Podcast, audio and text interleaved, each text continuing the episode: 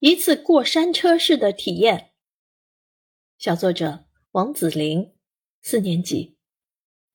当我踏入眼科中心的时候，就后悔了。从里面出来的都是戴眼镜的人，我害怕自己也会戴上眼镜。我后悔答应妈妈来到这个地方，想转身撒腿就跑，但还是被抓了个正着。来到检查点，我将一只眼睛蒙住，可是手直发颤。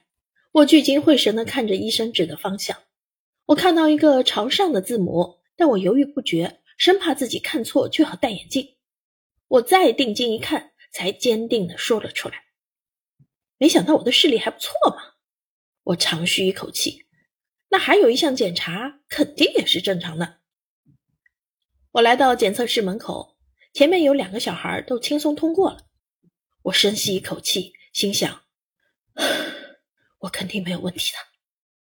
可是世事难料，通过仪器看这个世界变得特别糊，我瞬间什么也看不清了。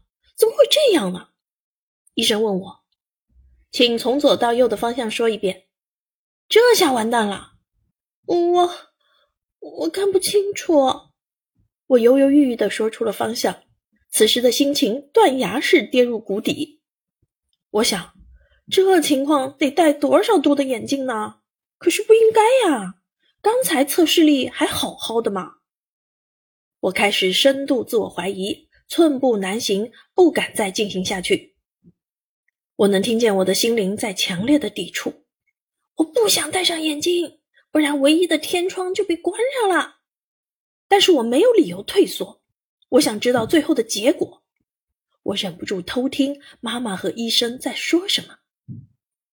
原来啊，刚才的仪器是测远视的，看不清是因为我还有远视储备，而那两个小孩已经没有了远视，所以看得清。